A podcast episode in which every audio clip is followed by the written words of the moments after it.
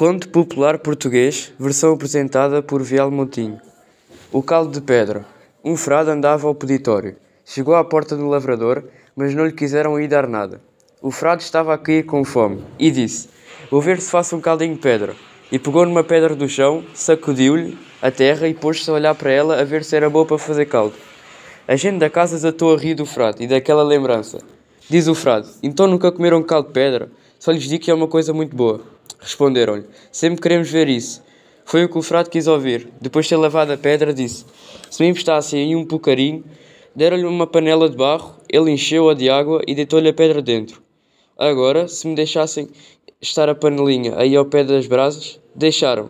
Assim que a panela começou a chiar, disse ele: "Com um bocadinho de unto é que o caldo ficava de primor."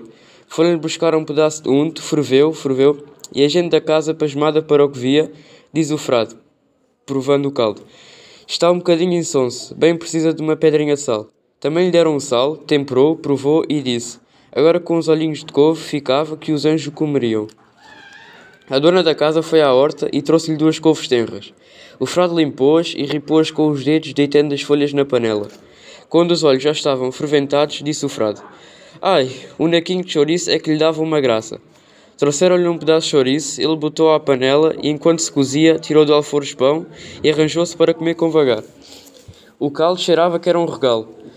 Comeu e lambeu o beiço. Depois de despejada a panela, ficou a pedra no fundo. A gente da casa, que estava com os olhos nele, perguntou-lhe: "Ó senhor frade, então a pedra?" Respondeu o frade: "A pedra lavo-a e levo-a comigo para outra vez." E assim comeu ou não lhe queriam dar nada.